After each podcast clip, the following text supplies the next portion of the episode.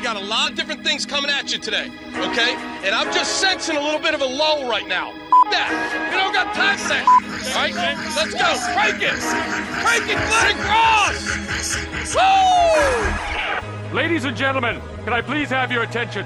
I've just been handed an urgent and horrifying news story. And I need all of you to stop what you're doing and listen.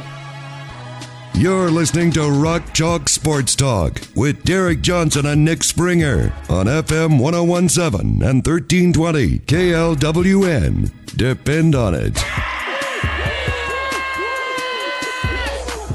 Hey, what's happening? Welcome into another edition of Rock Chalk Sports Talk on KLWN.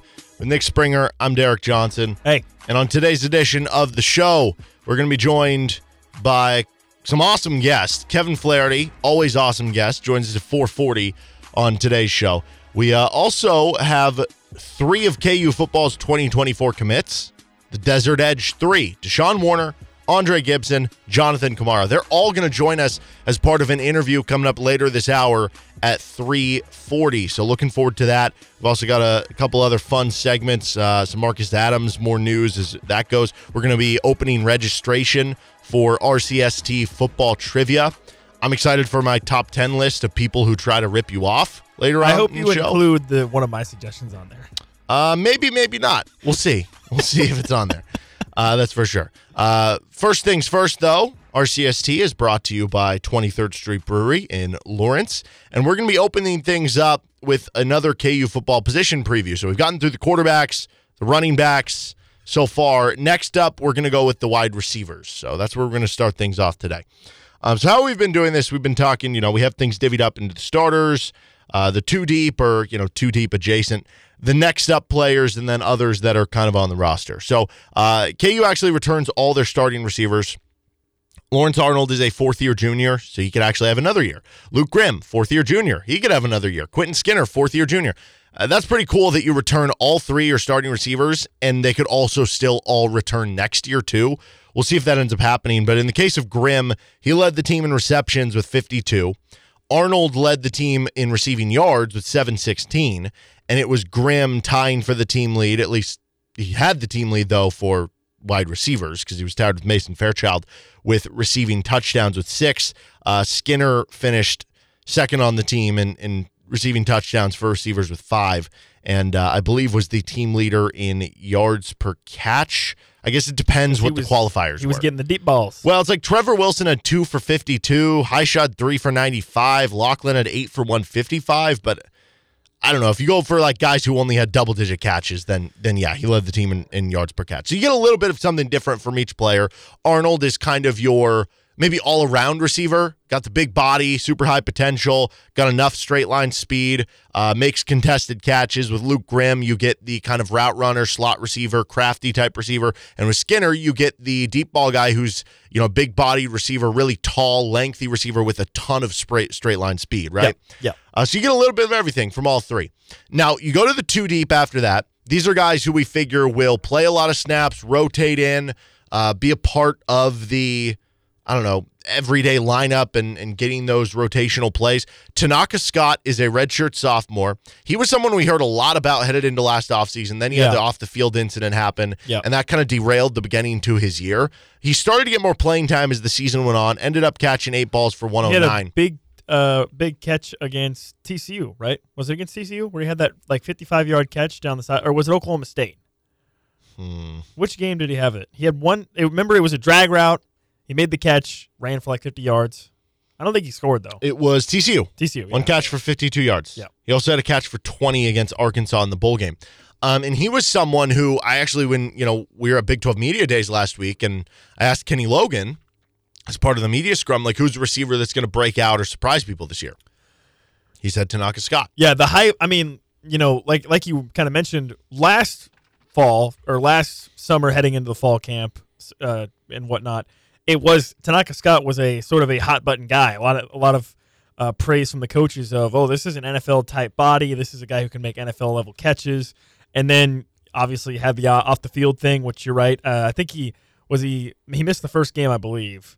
uh, before coming back to the team. I'm if I'm not mistaken. Yeah, he yeah, but Yeah, it, but it, so, it certainly it still took some time to kind of get back into things. And now it feels like we might be in the same boat as we were last summer, where I think he might again be getting some more run. And uh, if he's able to to continue off of that and avoid you know something happening off the field, it, it feels like he is a guy that could be primed to have a, a pretty significant impact potentially. and you know maybe it's something where he has good impact as your fourth receiver this year and then it's like if one of those receivers are gone then you just plug him into being a starter the year after uh, doug emilien's kind of in a, a similar spot he's a uh, redshirt sophomore transferred in from minnesota last year played kind of sparingly for ku um, on the season he ended up with two catches for 21 yards and a touchdown and he's someone we've heard is you know really good route runner uh, shifty with the ball in his hands so Yep. we'll see what, what it looks like in year two for him but obviously a- still a young player More of a slot type guy. Yeah. Yeah. uh, trevor wilson redshirt junior he's someone who Kind of as in I the same mentioned, boat as Tanaka Scott. Yeah. what happened with the off the field thing. Exactly, except he was in even more trouble. So he had a longer term suspension. Now, the year before in 2021, he caught 27 passes for 364 and a touchdown. He was a deep threat. He's a guy who you get the ball in his hands, he can make guys miss, he can also outspeed guys downfield. And having that type of player, it's not. Uh, KU at the receiver position is really set. They're in a really good position. They don't have a ton of guys like Trevor Wilson necessarily. So he could have a, a very specific role in that regard. He's a redshirt junior. And then you have Kevin Terry, who's a sixth year senior who had a really good spring game for KU, kind of a reliable target. Um, Can for- we can we call it the spring game? yeah, the spring, showcase. Showcase. Spring practice. I believe he was hurt all of last What year, are though. what are some other good synonyms for uh, showcase or practice? The spring fiesta, the spring fair, Dude, the if they called it the spring fiesta and they like, that would be awesome. I'm all for the that. spring festival, I'm all for the that. The spring parade, the spring. No, I think you nailed it with Fiesta. Just stick with that.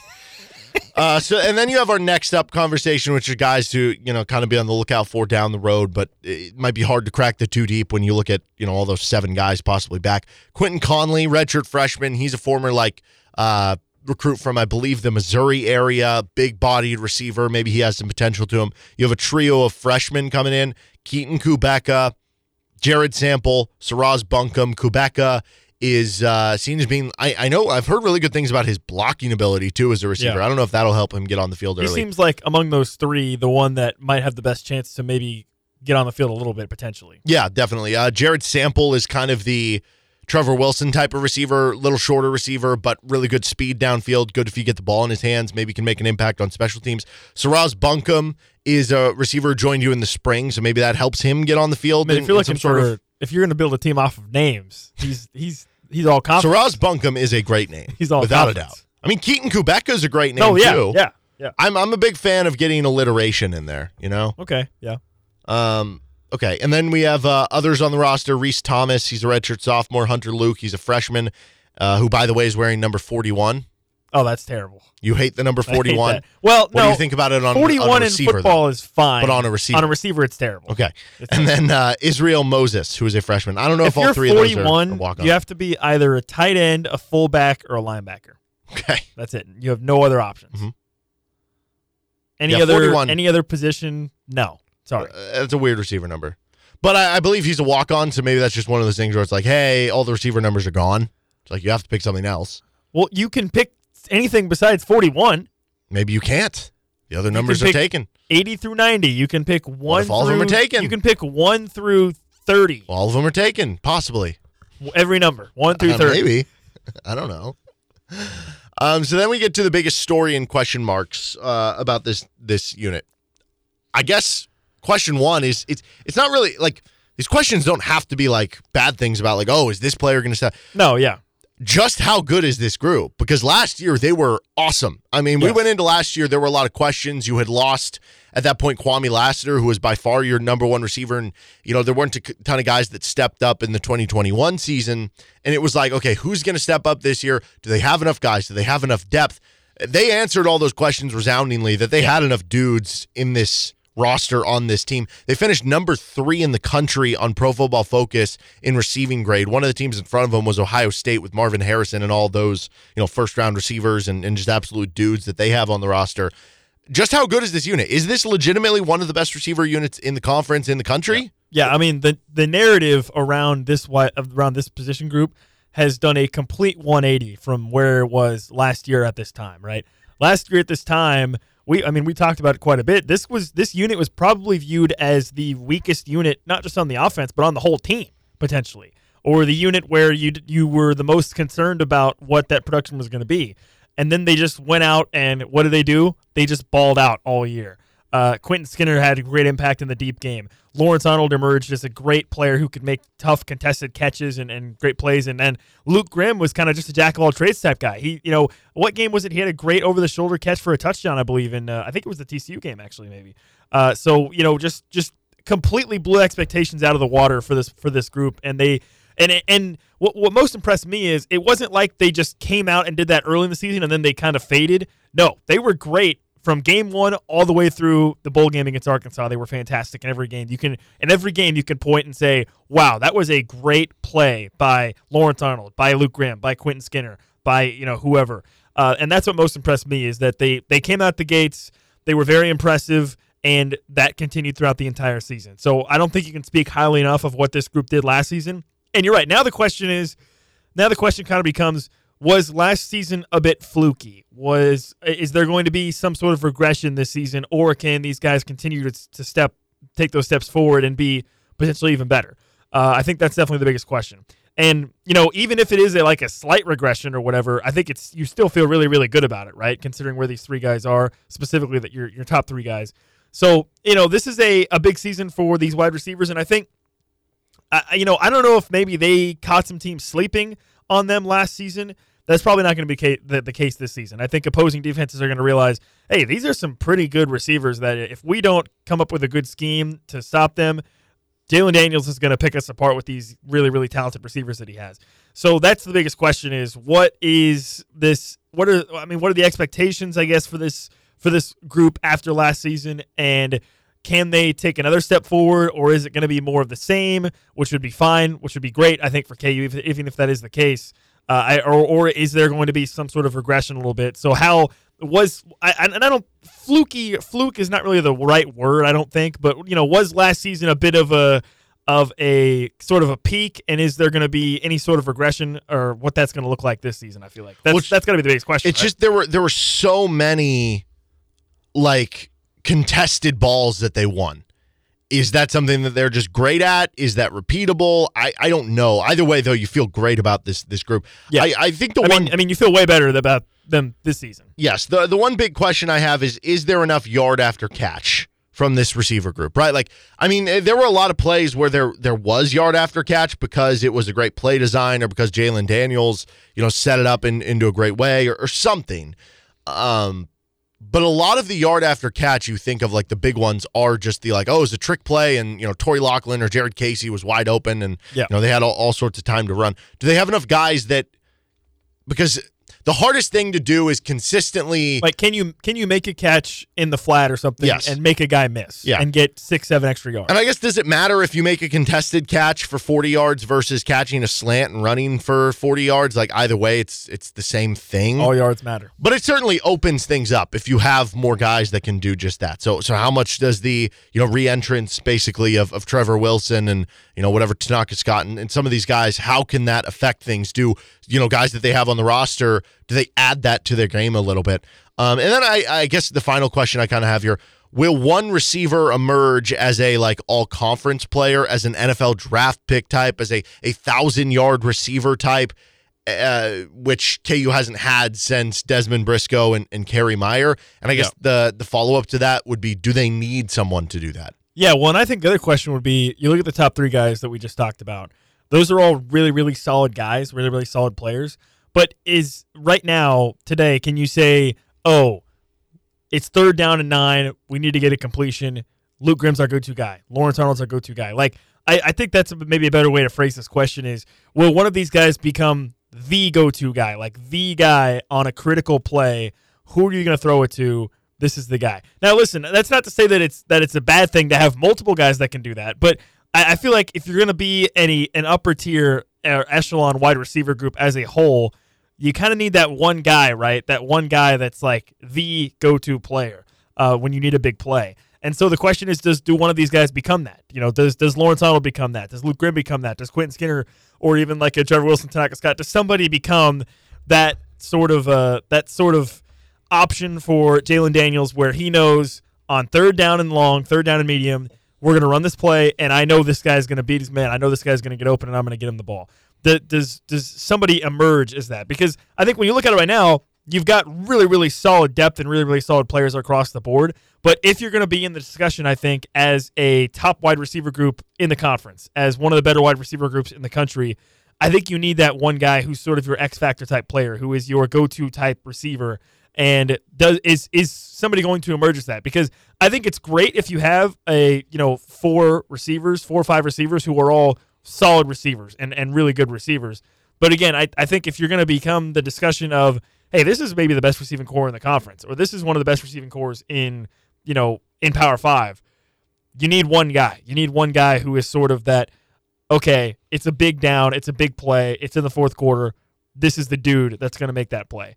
And I'm not saying that nobody, I'm not saying that KU doesn't have that right now or I'm not saying that they can't get that, but which which guy is it going to be? Who's it going to be? Is it going to be one guy that's going to step up, or how's that going to shake out? Because I think if you have that, on top of the of how solid everybody else is, and on top of the consistency you've had from last season, if you do have that Lawrence Arnold or that Luke Grimm elevate to that level of receiver, then all of a sudden, okay, yes, maybe you are a top two, top three receiving core in the conference. Yes.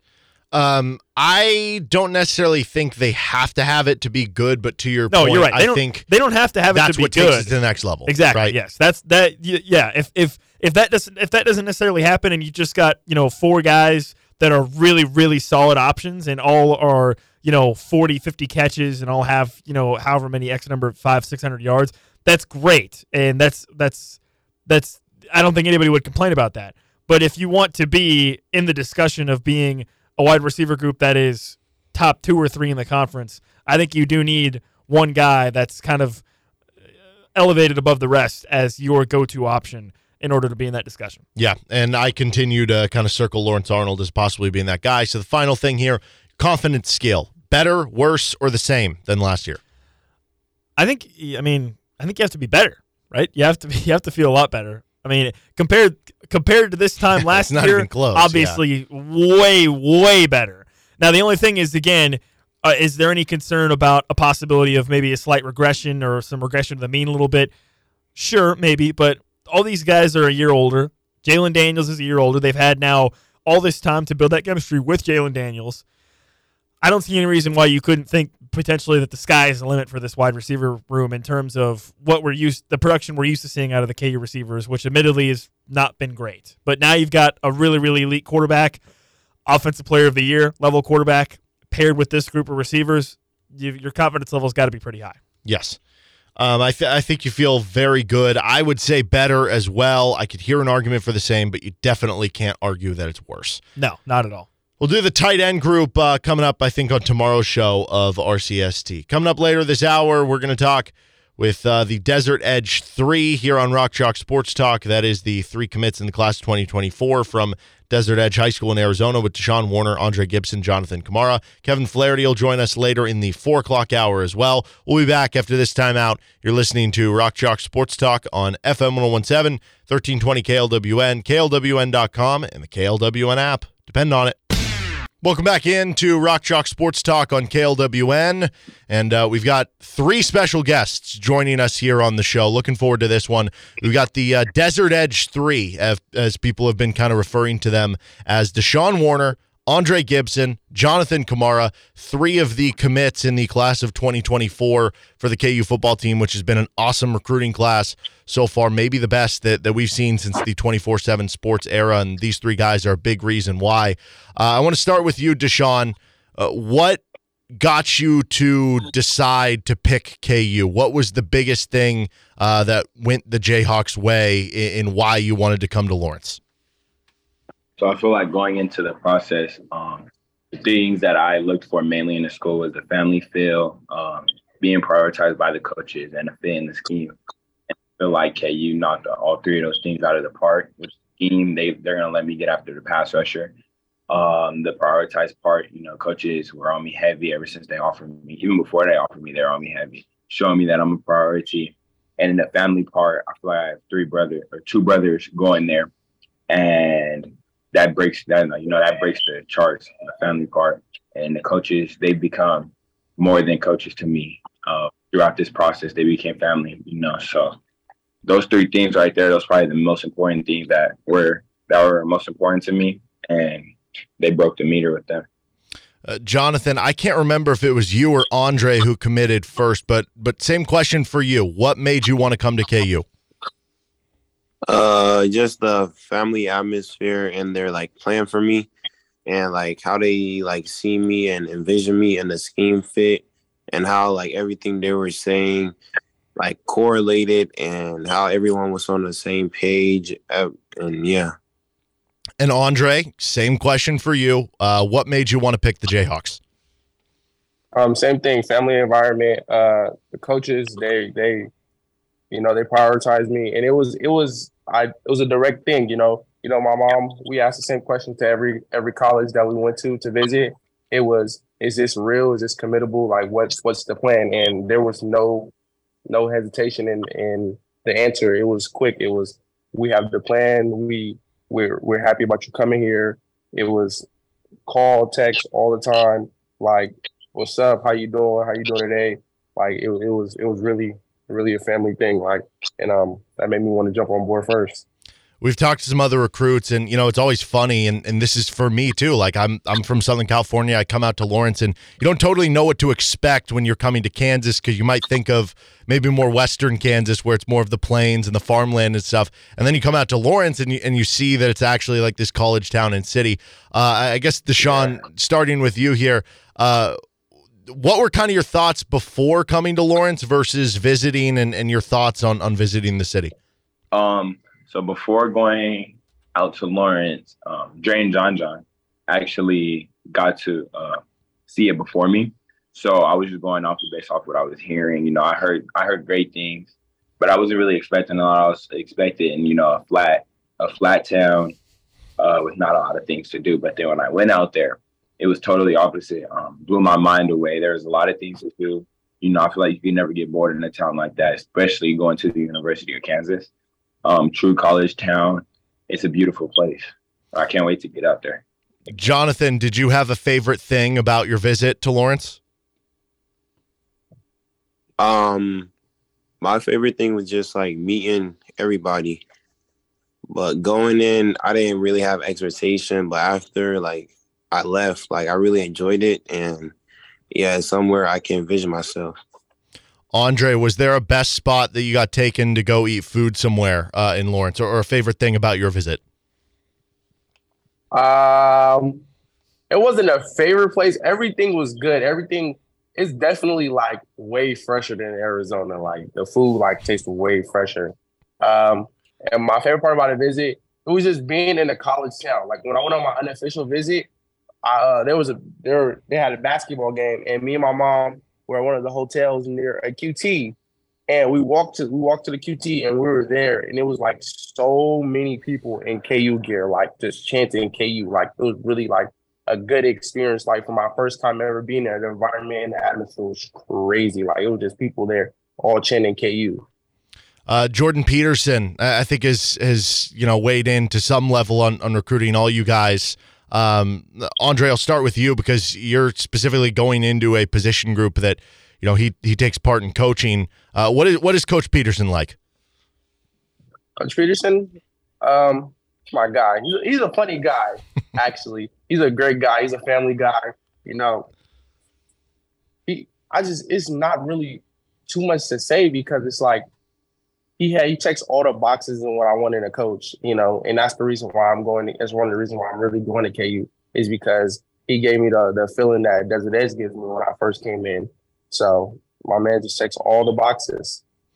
Jonathan, uh, what do you think about some of the coaches on on your visit to KU? And uh, uh, I guess who who have what coaches did you most interact with uh, as a part of your recruiting process so far? Um, I enjoyed being around all the coaches. They were consistent. Um, the coaches I interacted the most with so far uh, were Coach Simpson and Coach Peterson. But I when I got down there, I met like the co- the offensive coaching staff, the special team like coaches, everyone was like, like consistent in their message and like their view on the program, and yeah, it all correlated with what Coach Leipold was saying.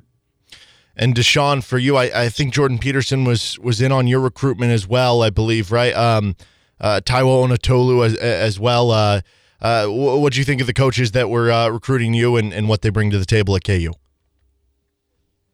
Yeah, uh, the coaches they were uh, they're amazing. Um, I feel like I have a really good, great relationship with all the coaches. Uh, I feel like our relationship is built off of honesty, trust, and they've always been honest with me. Uh, tell me what I need to work on. Tell me what I do well. Um, they, I feel like I could trust them. You know, I feel like I put, I feel like they're gonna put me in the best spot to get me to the next level after college. You know, for life. Um, I feel like the closest, the coaches that are closer, like the closest with, Coach Peterson, of course, with him recruiting our area coming down here. Um, coach O, you know, because that's my position coach. Uh, coach Borland, you know, so it, coaches over there are great. Um, that's definitely one of the main reasons I chose to go to campus. Uh, back to you, Aundre. Um, I'm, I'm going to ask some fun questions about you three specifically. So I'll, I'll kind of go Okay. through. Aundre, which of you three is the funniest? John John. John John's definitely the funniest. Okay. Uh, Jonathan, which of you three is the best singer? I don't know, probably Dre. probably. Yeah, at least he knows I'm the best singer. Okay. Uh, uh, Deshawn, who who's the best at video games of the group? Bro, why you have to ask that question Definitely. right? That's definitely me. I ain't gonna lie. No, it's not. That is, that is a Look, We're playing. We're That's, playing it's Madden. definitely it's definitely John John. He goes John John Dre and DJ. DJ's the bottom of the barrel. We were Yeah. definitely, we were just playing Madden. We were just playing Madden the other day actually, and I was beating John John. No, you bro, you're not telling the whole story, bro. Yeah. tell- wha- what's the other side to this story, Jonathan? Bro, we, it was in the first quarter. We had to leave. And I It was winning. Six, seven. And I was winning. All right. Well, uh, well, I- I'm sure you guys will have plenty more of those competitions this summer, and then next year in uh, you know some of the dorm room areas and stuff with KU. Uh, okay, back to you, Aundre. Which of you three is the fastest? The fat me, definitely. Okay.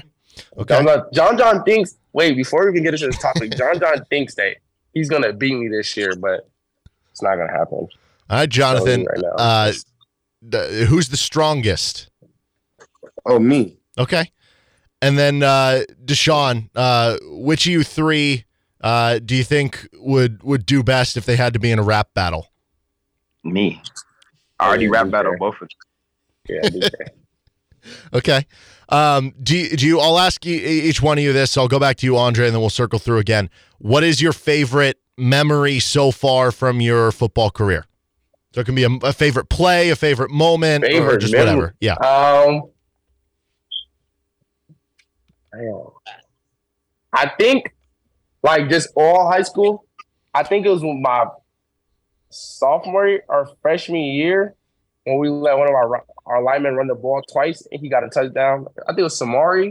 It was, de- it was definitely like that's my in play. Now we have so many memories outside of like football, like being together. So, but that was like my favorite memory in in a play, like in a game. Okay, Jonathan, do you have a favorite play or, or memory, or I don't know, just hanging out with with your teammates here, or just something that comes to mind when you think back to your uh, your high school career so far? Um. Uh, I don't know. One that's going to come this year. As long as them, so. Um. Yeah, yeah. Come back to me. I don't. I don't. I Okay. don't remember. You're going to make one this year, that's for sure. And uh, Deshawn, Mm. wha- what about you? Do you have a favorite memory, play, moment, something like that? Probably my sophomore year. Um, we were playing a school called Sunrise Mountain, and there was like less than a minute left, and I'm at defensive end, and they Oh, yeah, throw a drag. crazy. They throw a drag that they've been throwing all game, and I seen it, and I jumped in the air, picked it off, and scored for a game. So that was pretty. That was a big play. That's pretty cool as a as a you know defensive end type player too, jumping up and, and making that play.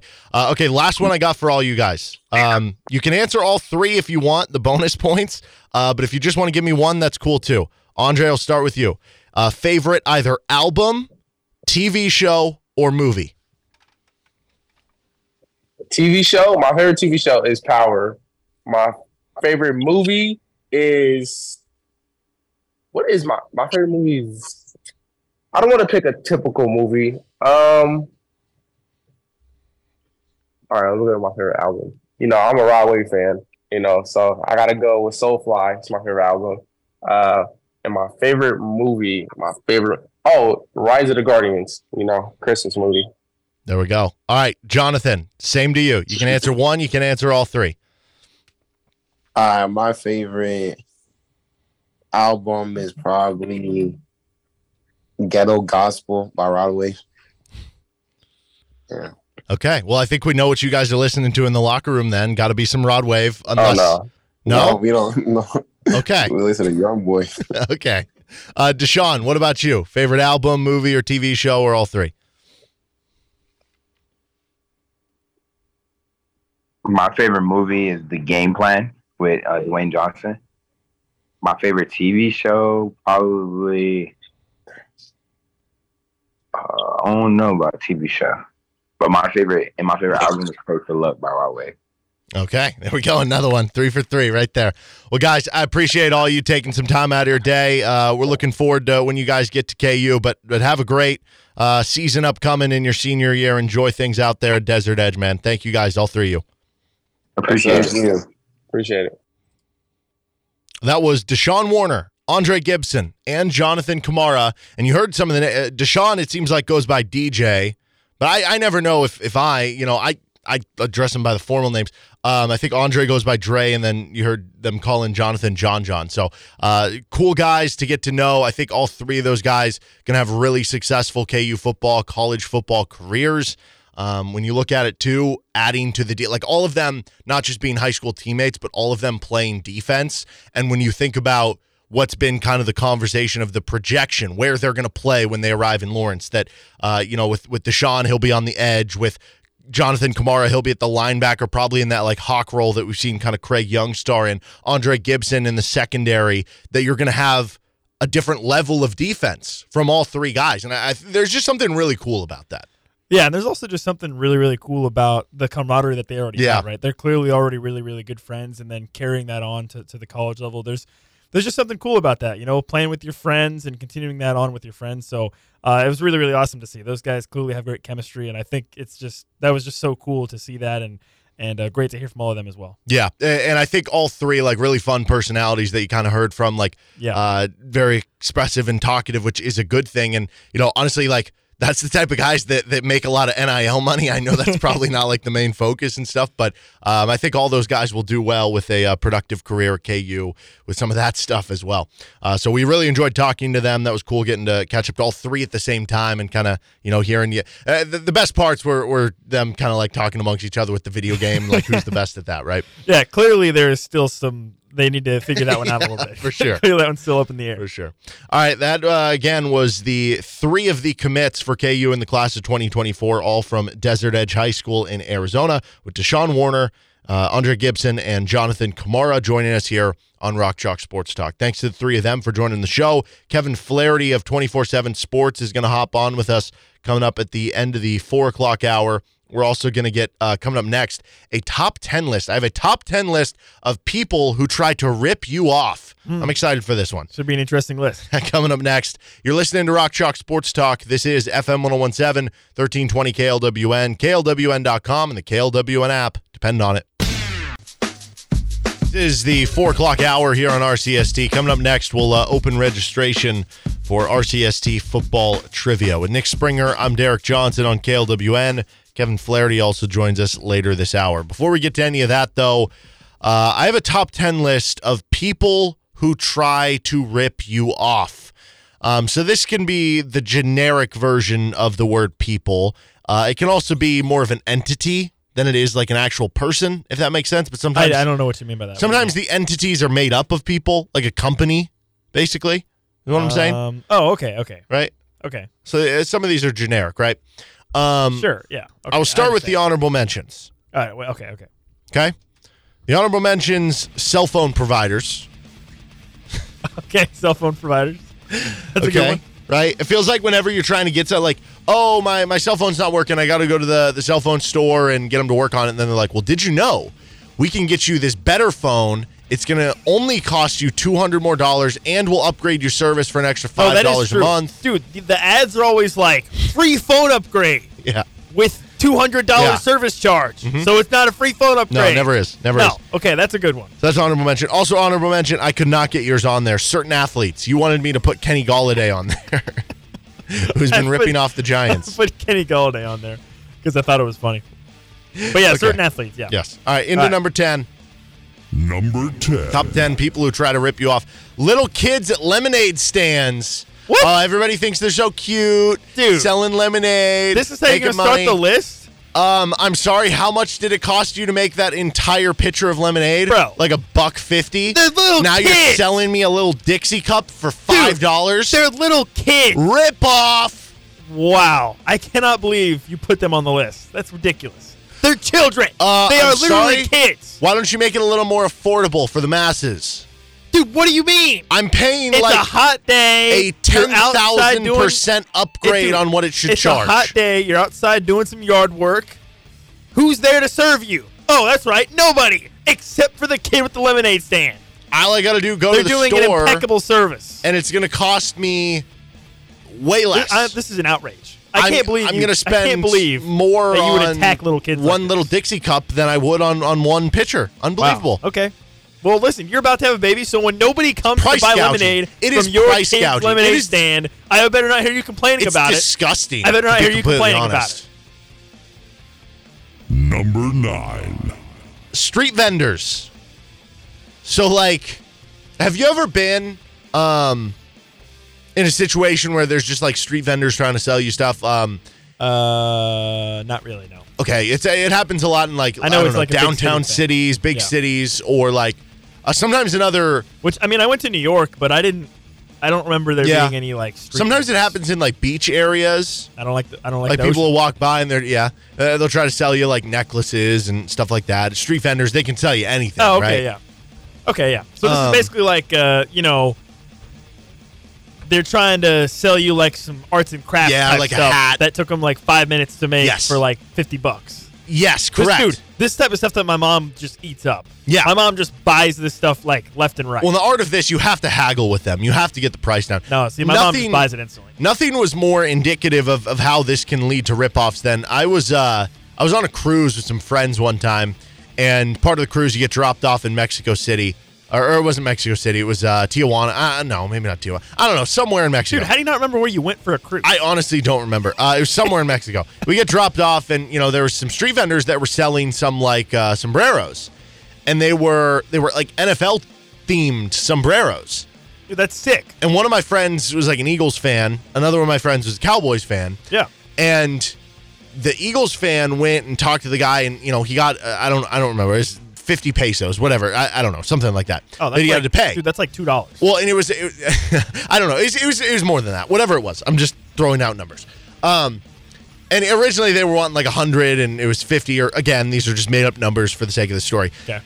My other friend, who's a Cowboys fan, goes back later and haggles them down to twenty pesos or, or whatever it was. Right?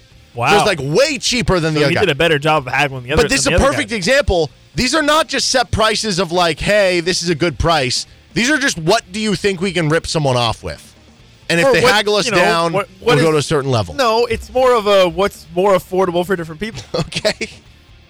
That's number, nine. 8. Number eight is uh, kind of a different version of street vendors. It's scalpers. Those are the ticket salesmen of street vendors. yeah, these guys rip you off. scalpers try to rip you off. Honestly, I have I have found that scalpers will try to rip you off more in buying your ticket back than they will actually selling the ticket. I've Like, what do you actually well, I've actually found it to be there are certain times where I've actually gotten a better deal from a scalper than a ticket site. Okay. And part of it is you play a little hardball. I've had times before where like I've had, you know, maybe you have a couple hundred bucks on you, but you put it out and put it in your pocket, and then when they go, oh no, that's that's way too like you you set your price. You're like, I can only pay hundred dollars for these two tickets combined, and they're like, no, this is definitely worth two hundred. And then you literally open your wallet and you hide your other money, and you go, no, look, I literally only have hundred dollars, and they're like, ah, fine, I'll do it That's one trick that I've done before that is a good workaround. Wow. But wow. So you're the one ripping them off. I guess so. Dude, I, you should be on the list. I guess I'm on the list here. Um, but no, I think if you've ever noticed, like, if you've ever been in a situation where you're like trying to just sell a ticket, like you have an extra ticket, you will get nothing from the scalpers for it. But you're like, ah, what else am I going to do with it? You know? so scalpers in at number eight. Number seven. Number seven is sports owners. Sports owners, especially like, like team owners. yeah, team owners. Okay. Um, in like Well, I don't- I mean, baseball. I don't know if they try to rip you off so much as they're just greedy. Yeah, that's a good way of putting it. But here's my counter to that. So Uh, first of all, okay, you could say like the Oakland Athletics owner is ripping you off. Yes, sure. there are 'Cause they're like, like- screw you. we're not spending I'm not any spending money any on the money, team. but I'm going to force you to pay X dollars for your tickets. Correct. Tickets aren't going to be five dollars. Well, maybe they are for Oakland. They might be. I mean, dude, you can get some Royals nosebleed tickets. Here's the real like ripoff to Six me. bucks. Here's the real ripoff to me. Maybe this isn't even the team owner. Maybe this is like somebody who runs uh, the teams. Why do like sodas cost like ten dollars at a sporting event? Why? because they do- know that when you're in the stadium, you have no other option. Yeah. So they can control how that's a much they want to charge you. and that's a ripoff. I don't think it's, I, but that's not always the sports owners. I don't think. Well, whoever it is that's setting They're those the- prices that the makes list? me have to spend fifteen dollars for a hamburger. Yeah, you're on the list, buddy. Ripping us off. Number six. Sixth on the list is ticket sites. Ticket sites are a bigger ripoff than Okay, vendors. this is or not- than scalpers. this is not top ten people to rip you off. This is just top ten people you have a gripe with. It seems like. Maybe. I don't know, man. I think they do rip you off. Think about it. How many times have you been on a ticket site? And it doesn't matter which ticket site. They're, they all Okay, do it. yeah.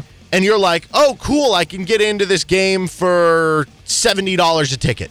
And then you, you plug in your tickets. You go to checkout. And And, instead like, of it being 140 for two tickets, No. it's like $300. This, yeah, this is just a. I, I would go beyond ticket sites. This is just a general theme of like buying stuff online. Yeah. where they'll be like, "Oh, the low, low price Here's is this ten fee. dollars, Yeah. plus prices and fees, and We the prices ticket and fees, fees. are like fifty bucks. We have convenience fees. We have shipping and Dude, handling fees, no, even though okay. it's a digital you wanna, download. You don't want to get me started on this. I went to a Royals game recently. There was a delivery fee to deliver them to my email. yes. Explain that. You're delivering it to my email, and there's there's a fee for that. There's a fee See? to press the button to say go Yes. to email. This you're not good one. delivering. You're not delivering anything. It's going to my email. Why is there a delivery fee? So if anything, you should Oh, dude, this that is higher. that ticked me off. That's what I'm saying. That is a delivery ripoff. fee for my email. That's a ripoff. It's just them charging you more money. Yeah. Yeah, ticket sites in at number six. Number five. Number five, this one's pretty uh, generic, but also self explanatory the government. Everybody can get on board with being like, ah, government trying to rip me off, right? Doesn't matter which way you lean. You can. There's certain times you're, whether it's like taxes or other thing. I don't know, man. Um, you know, some that's people fair. are like raise the minimum wage. Other people are like taxes, right? Everybody thinks the government is trying to rip them off in some way or another. It's just different levels of how much. Yeah, no, that's true. I mean, you're getting, you know, but that's Like, just, even- But again, this is back to this is. I think this is just you griping. It, it sort of is, but isn't that all the same thing? Like, I- is, I guess. call I it don't know. Sure. Like, even where it's like, like there are certain times where it's like, well, at least my tax money went to fixing the road, but then you go out on the road and you run over a pothole, messed and you're like, well, what's going on here, right? Um, so yeah, the government in at number five. Number four. Number four, people who try to rip you off food delivery apps. Ah, see, I actually listen. I don't have a single food delivery app on my phone. I never do food delivery. You just go pick it up. I just go pick it up. Saves a lot of money. Here's the deal. Not only does it save you money, but also when you order food to be delivered on the app, it takes like 40 minutes to get there. And for me, I am You're hungry hungry. yeah. When I'm hungry, I'm going to get the food.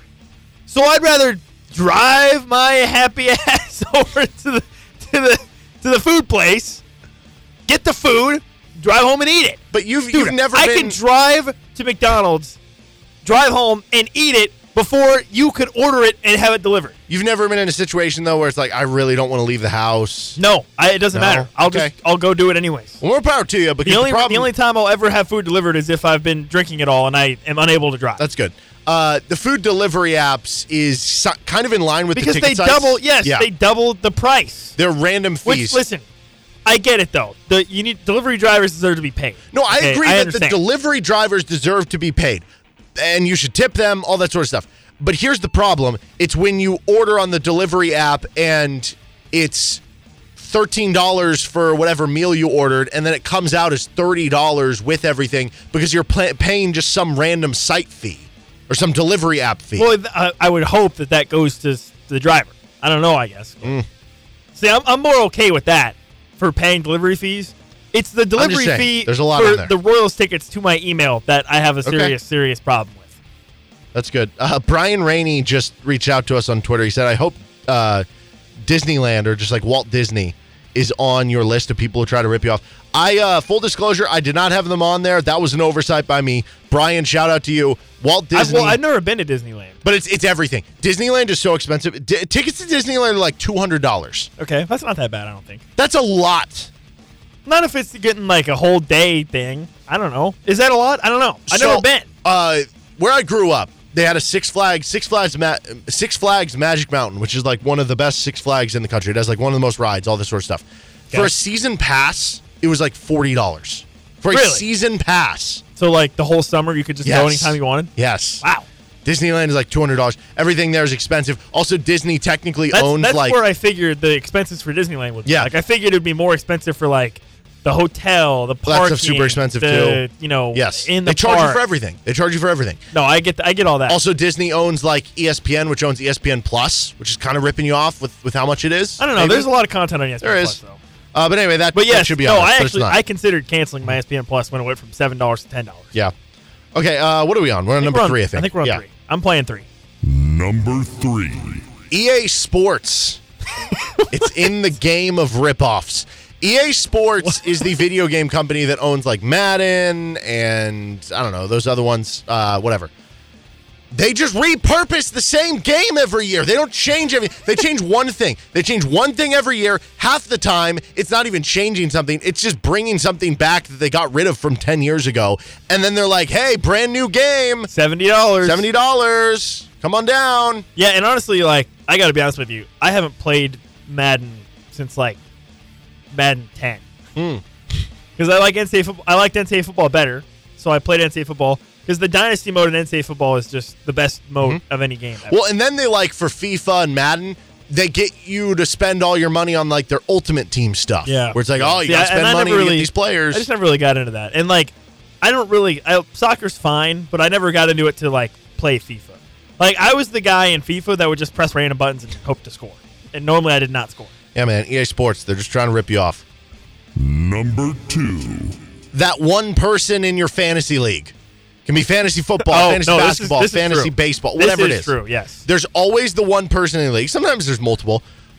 Who is going to just send you trade offers ad nauseum, and Yep. they're all going to be Yep. terrible offers. They're just trying No, to rip I have a off. there's there's a guy in my league. I won't I won't name names because you know, but there's a guy in my league that that's what he does. Yeah. he'll be like he'll come at you for an offer and he'll be like he'll send you an offer that's like the worst offer ever created of all time, Mm-hmm. and then he just progressively keeps sending you worse or like slightly better offers, even though they're all still terrible. Yeah. And then you just get so like annoyed. You're just like, dude, I don't care anymore. And you just end up accepting one of the really, really terrible offers because he just keeps sending them to you. and that's the worst part because you're like enabling. You know you're getting messed. It yeah, just takes yes. them getting one trade. I literally accepted. refused to trade with him. Yeah. I was like, I, the last time I saw him, I was like, I'm never trading with you in fantasy football ever again. Yeah. because I know that no matter what trade we agree to, you're ripping me off. Yeah, and that's That's the all you do. All it takes is they get one trade accepted over the course of that year with somebody in the league that's a ripoff that they're getting the better end of the deal, and that's justification for them where they're like, well, why would I not do this? I keep getting a great deal out of it every year that helps me like uh, win or, or in some way or another.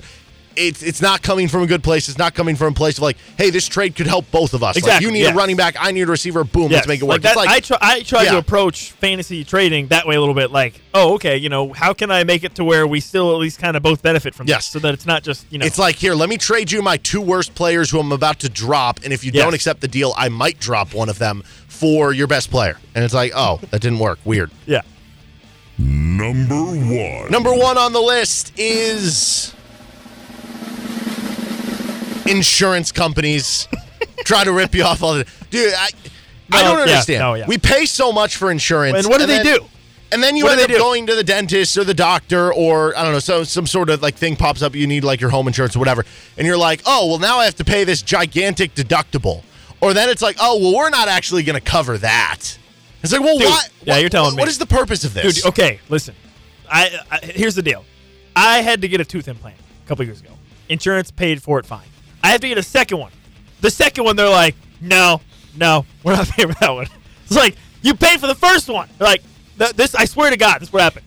They're like, no, we didn't. It's like, what do you mean? No, you did. Yes, you did. I have the proof right here. They're like, no, we, we didn't do that. We're not doing this one.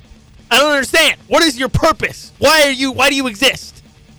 It's ridiculous. No, yeah, seriously. You, I mean, the the amount of times where like somebody will go to the doctor's office and I it's like, oh, sorry, we're not covering that surgery. It wasn't required. And it's like, what do you mean it wasn't required? I had like a tumor taken out or something. And it's like, what?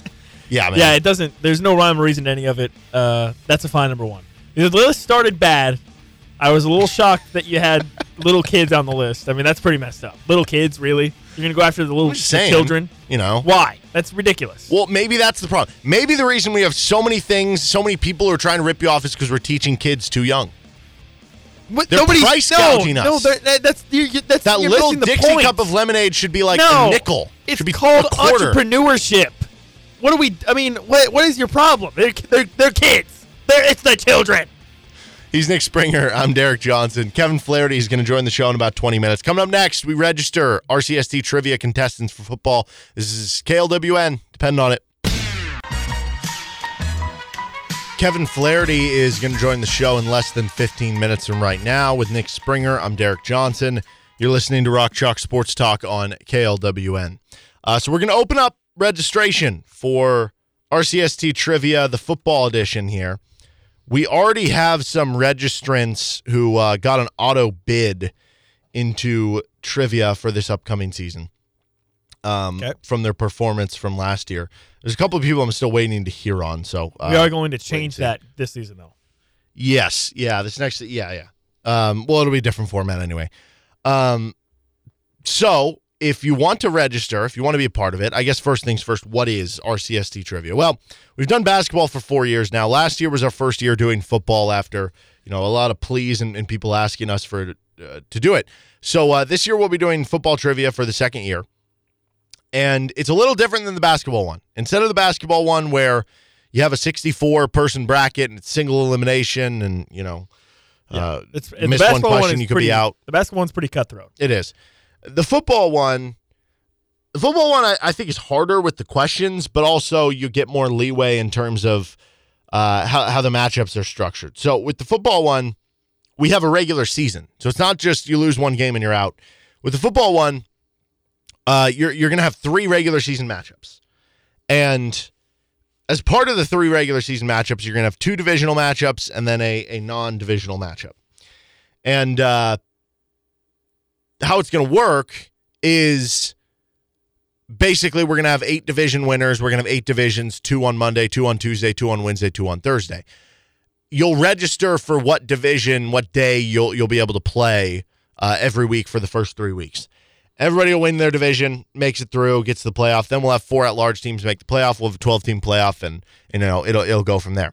The scoring is different too, as opposed to you know in the basketball one, it's like well I ask both people an easy question and then a medium question if they both get it right. And if one person gets it wrong, one person gets it right, it's over. Instead of that, in the football one, you will get your four questions no matter what. You both get an easy question, that's worth three points. You both get a medium question, that's worth, worth six points. You both get a hard question, that's worth seven points. And you both get a really hard question, which is worth eight points. And whoever scores the most points among the competitors over the four quarters of play wins the matchup. If it's tied, we go to our college overtime where somebody goes first, they pick the category, whoever goes second then gets to follow up and try to pick if they want to answer the same category or a harder one to to win. And then we have whoever wins your, your regular season matchups. Uh, total points matter into all this. We come out with weekly top 10 rankings, which are super fun to, to put together for us. Um, so it's a good time. It's a good time, and you, you get to stress your uh, KU football trivia knowledge. We obviously have prizes that we're going to be giving away as uh, part of this as well. Now, I will say some of these sponsors, some of the prizes are still coming in, so we're trying to figure out everything that's going to be a part of this. Here's what I know so far are going to be uh, some of the prizes that we're going to be giving out. We're going to have a championship trophy from Jayhawk Trophy. We're going to have some more of the uh, engraved RCST um, tumblers, water bottles from Jayhawk Trophy. we are going to have gift cards from 23rd Street Brewery, and we are also going to have gift cards from Johnny's Tavern. There are a couple other rings in the fire that that are possibly in the works. I'm trying to get something happening with uh, you know, possibly a KU football jersey. We'll see if anything comes from that. But uh, yeah, it's going to be a lot of fun. So if you want to register, we have very limited spots. This isn't basketball where we have 64 spots. We only have 24 spots for our football edition. So, and a lot of them have already been taken by people returning from last year. So if you're interested in joining, what we need you to do, hit us up on our Twitter page at RCST1320 on Twitter. You have to be following us. Uh, either hit us up, you can either just tweet at us, or you can hit us up with a DM. Let us know your favorite KU football player. Um, and then we'll uh, we'll we'll shoot you a message back and try to get you registered. Um, if you don't have Twitter, that's okay. You can hit us up on our email, rcst1320am at gmail.com. That's rcst1320am at gmail.com. Again, just shoot us an email. Let us know your favorite KU football player and we'll get back to you, get some more contact info, and then finish the registration, and then you can be a part of it. Um, now you do have to have availability to to record these things. Um, like I said, we have divisions Monday, Tuesday, Wednesday, and Thursday. We have two divisions each day, and uh, as part of it, we we typically record these before the show earlier on in the day. So you have to be Usually able to around record. lunchtime. Yeah, we, we we leave a pretty open. We leave about a three and a half hour window from before the show for when we record them. So we give a lot of opportunity for people to be able to do just that. So, um, yeah, man, join. It's it's a ton So, of fun. Yep. Pick your day, whatever day you have the most availability around your lunch hour. Pick it. Yeah. And then you'll be locked in for four weeks. Yeah, and I will say, um, so the football one is, I would say, objectively harder than the basketball one, and I think it's just because in basketball, think about it, like you have five starters on the floor at once. Yeah. you have twenty-two starters, offense and defense, right? And I guess if you want to throw in the kicker and punter, now you're at twenty-four per year, and you also have even more guys who are coming off the bench and everything. And on top of it, KU football hasn't been as storied as KU basketball. Um, so like, So you may not have as many like yes, memorable moments. if you know just like the names of like guys like June Henley and Tony Sands and stuff, you're gonna do pretty well in this event.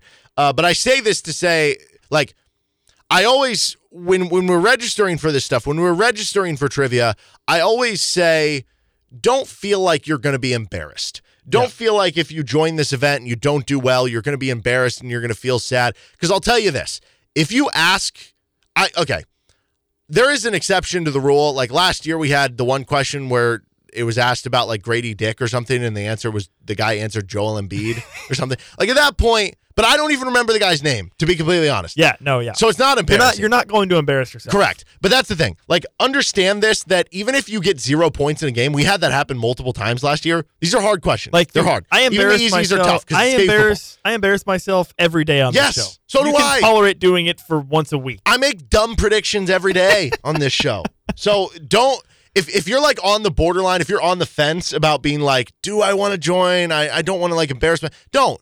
It's a fun, it's a free event to join. You get to talk KU football. You might Yep. get to meet some cool people. I mean, Yep. we've had people become friends from this event. Oh yeah. Yeah. Um, and best case scenario, you do really well. You win prizes for free, and and you do something fun in the summer. Worst case, you get to have some fun and you know maybe uh, have some fun over your lunch break. Yes. during the summer when you don't do anything. and you get to learn some cool stuff about KU football that maybe you didn't know about. Yep. Right. So Yep. uh, I, I'd highly recommend joining us again uh, at RCST thirteen twenty.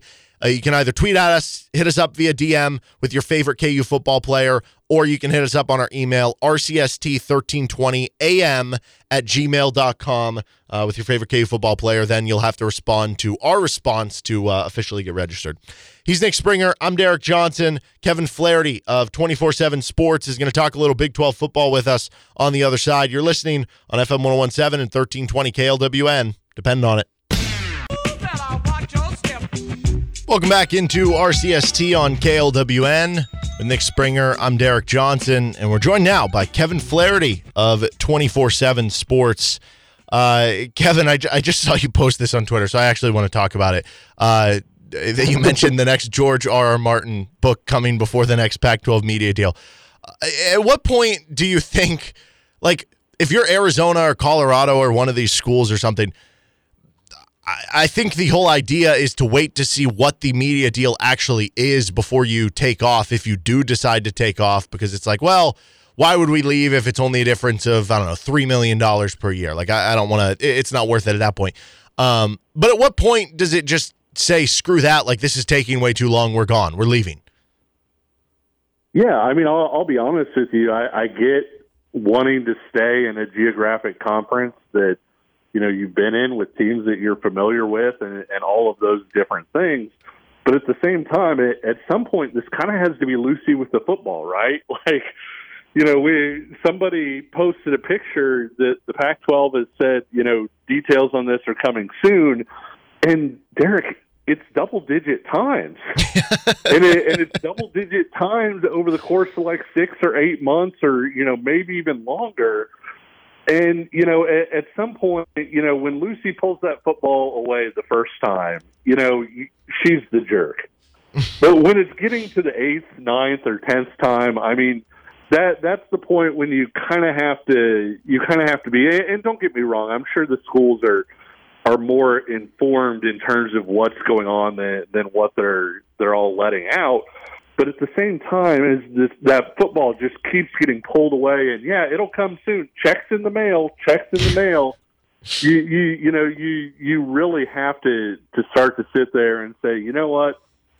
If nothing else, we're going to apply a little pressure here, and we're going to talk to the Big Twelve. And if you have the option, maybe we're going to talk to the SEC or the Big Ten or the ACC or somebody else, and and kind of see if something can get stirred up a, a little more quickly here. And so I, I do think if if I were at Colorado or Arizona, I believe I'd be very wary at this point, just because of how many different times this deal has been allegedly imminent, and we still don't have it yet. Yeah, just like imagine if you know, if this was a marriage and your wife kept asking you to take out the trash and it, had been a year and you still hadn't taken out the trash, that probably would not go well. Um, I, I, do have a fun question for you here. If you had to build a three meal uh, kind of deal, so breakfast, lunch, dinner, using cities of Big 12 schools. So, i.e., like for lunch, you can get barbecue in Austin. For dinner, you can get Skyline Chili in Cincinnati or whatever you want to build. Uh, you can give specific places if you want to be like uh, whatever Salt Lick in, in Austin, or, or if you want to say you know uh, whatever place, or you can just give generic foods, like I said, like Skyline Chili in Cincinnati, whatever. Um, build us your breakfast, lunch, and dinner Big Twelve dream meal. Well, I got to be real honest with you. I would not have Skyline Chiller, Skyline Chili for breakfast or lunch because the rest of your day is gone. Like, I really hope you're not planning on being upset, like outside, the rest of that day. That's just not going to work out. You know, honestly, I, I think you know some of the best breakfast tacos that I've ever had are are out in West Texas, and so you know, just being generic with it, I think I would probably start off. Um, start off out uh, out in West Texas in Lubbock and getting some breakfast tacos. I do think I'd go barbecue for lunch, and I might get a little more specific here and say either Franklin's or Interstellar uh, for barbecue in, in Austin. And I, I'm going to go ahead and, and end up in, in Lawrence because, you know, as you guys know, I am a a fan of imbibing as well as eating, and I, I think you know it's it's really nice to to go catch dinner and, and a few beers at Free State, and so I, I think that would probably be the way that I would go. I guess that if you want to be creative, you could go to Oklahoma City and you know get to Bricktown, and you could you know you could do some different things there too, and you know, just about anywhere in the Big 12, you can find some awesome places to eat. But if you're asking me what I would do, that's probably how I would play it. Okay. I'd be all for that. I'd be all for that. Uh, so the Big 12 Media Days were last week. Uh, it, it, starts to feel, for me, after that happens, it starts to feel like you're like, okay, when, when is football season? Are we here yet? Like, eh, that's when it starts to get real that it's right around the corner, but also still too far away. Um, when you look around the conference and, uh, it, if, is there a Big 12 team like either with, with your cohorts at 24 7 sports or, or just kind of nationally that you feel like you are higher in the conference than most? Ooh, that's a tough one. Um, I don't know.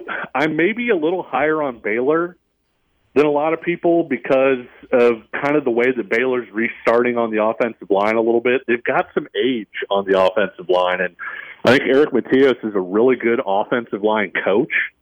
And so I tend to believe they'll figure it out. I think defensively, you know, Baylor took such a dip last year, but you know, a lot of the buzz and a lot of the things you heard out of Waco this spring was that the defense was looking a lot more like a Dave Aranda type defense. And so I tended to have Baylor, you know, somewhere around that six or so range, you know, because I think they're a team that if things go right, they could be a top five team in the Big 12 this year. I think, you know, they're like so much of the conference, you know, they're they're a team that is maybe in that four and eight to eight and four range, except that I think Baylor maybe has a little bit higher end with like a nine and three possibility, but Baylor would maybe be who I'm a little bit higher on than, than other people. That you know, generally by a few spots, maybe. I feel like that's a good one too because uh, of the rotation of having those. Uh, it seems like every time they do have one of those five or six win years, like they, they do bounce back with those you know nine or ten win years after that. What about the flip side to this? Uh, is there is there a team you feel lower on than maybe the consensus? You know, there uh, the new teams are really tough to figure out, and I think you know you saw that in, in the standings. Um, Cincinnati was picked 13th. I've had four, Cincinnati 14th in every power ranking that I've done, and I realize that's not a major leap, uh, but that that's a team that uh, that that's a team that you look at them. They're not only are they dead last in the Big 12 in returning production, they're like 126th nationally or something like that. They're also breaking in a new coach, a new quarterback, new conference, and so you know I get that Luke Fickell did a, a really good job, and yet at the same time, you know I, I think Scott Satterfield walked into what could be a very tough situation, and so. When you look at Cincinnati, I, I may have them a little bit lower than some people. Houston, my understanding is is that like forty percent of Houston's roster isn't newcomers, they're guys that arrived this summer. Mm. And so when you look at that, you know, I realize everybody thinks Houston's talented, and Houston is talented. You know, and, and some of their guys that are getting there late are, are guys that, you know, I'd be pretty excited about to to have on my team if I had a Big 12 team. But at the same time, I, I think that's pretty rough. The other one, Derek, is a team that I'm lower on as a team, but I understand why people have them at where they're at in the standings is Oklahoma State. You know, last year the way that that year ended with Oklahoma State going what one and five, I think, in the final six games. You know, really, they might have been the Big 12's worst team over the final six games or so. You look at from that point, I think they lost eight or nine starters to the transfer portal. You know, and then you know you wind up bringing in some, some other guys and you know, you have Alan Bowman at quarterback who hasn't really made it through a full season healthy and hasn't played a season in a while, and he's kind of the answer there. But at the same time, I also get that people look at that schedule and say Oklahoma State has the easiest Big 12 schedule. And I understand that part of it, but if Oklahoma State is even at the level that they were at for the second half of last year, they're still going to have trouble with that schedule. And so Oklahoma State might be a team that I might be a little bit lower on than than some people are too. To the point on the schedule, because we we've had to talk a lot about it with Kansas because it's the opposite end. Like sure. the schedule is very difficult. But how much should we actually take into account the schedule when what you kind of mentioned with Baylor, where it was like uh, maybe they're four and eight, maybe they're nine and three, right? Like there's a lot of teams in the Big Twelve like that to where is it actually possible to have a good read on how difficult teams' schedules are right now if there is going to be such wide variance in a lot of the teams that they're everybody's going to be playing? Yeah, that's a great question. And at the end of last year, at the end of the regular season, I wrote an article that that you guys have referenced on your show a couple times where I broke down how every Big 12 team did mm-hmm. in one score games. And you know, it's not a stretch to say that was what decided the Big 12 last year. You know, TCU went undefeated in one score games during the regular season, and TCU wound up reaching the national championship game. Iowa State won one one score game in non conference play. They beat Iowa in a one score game, and then lost six one score games in Big 12 play. Iowa State was in last place. And uh, it's not that we expect Iowa State to flip that and go six and zero in close games, but a lot of times you do see some variance in that year to year. We don't necessarily with with Iowa State as much because Matt Campbell has really struggled in one score games. But generally speaking, I, I think that's why, and I, I realize I haven't answered it, but I do think that's why it's really tough to have a good read on it because I think it's going to be very similar this year when you're looking at teams, you know, five, six, nine, you know, 13 in the Big 12, there's not as much separation there as maybe a lot of people think. And so you could have a team that really isn't that great or, or doesn't separate that much, but they win a couple close games and, and people wind up having a vastly different opinion of them. You look at, you know, Oklahoma last year going six and seven. They lost five games by one score or less. If Oklahoma you know, went four and one in those games and won ten games, we'd be looking at Brent Venables as a totally different coach, and that's quite frankly not that big of a margin.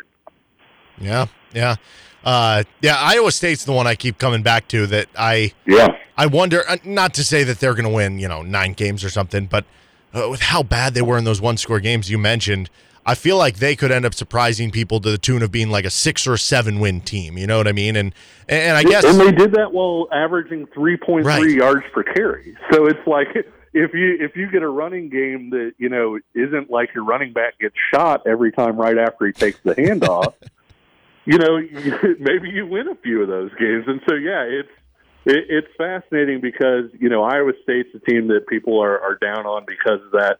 The flip side of that is Texas Tech won every single one score game last year, and you look at who's being projected in that top part of the conference. Texas Tech was number four. They picked up four first place votes, which tied them for third. You know, with Oklahoma for the most for for the third most first place votes if Texas Tech doesn't go undefeated in those one score games, you know, if they drop to two and two or this year they're two and three or something like that, then Texas Tech could have a vastly different season on the other end of that. Yeah, and they, they've been one of the I think harder teams to figure out. Like, are they going to take that next step up, or what's going to happen there? Uh, if I told you Texas, Oklahoma, or Kansas State did not win the Big Twelve this year, who would you predict did in that scenario?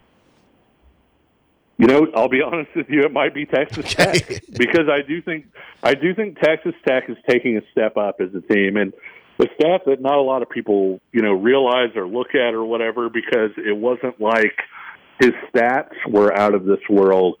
Texas Tech was undefeated last year when Tyler Shough started and played the game, played the entire game.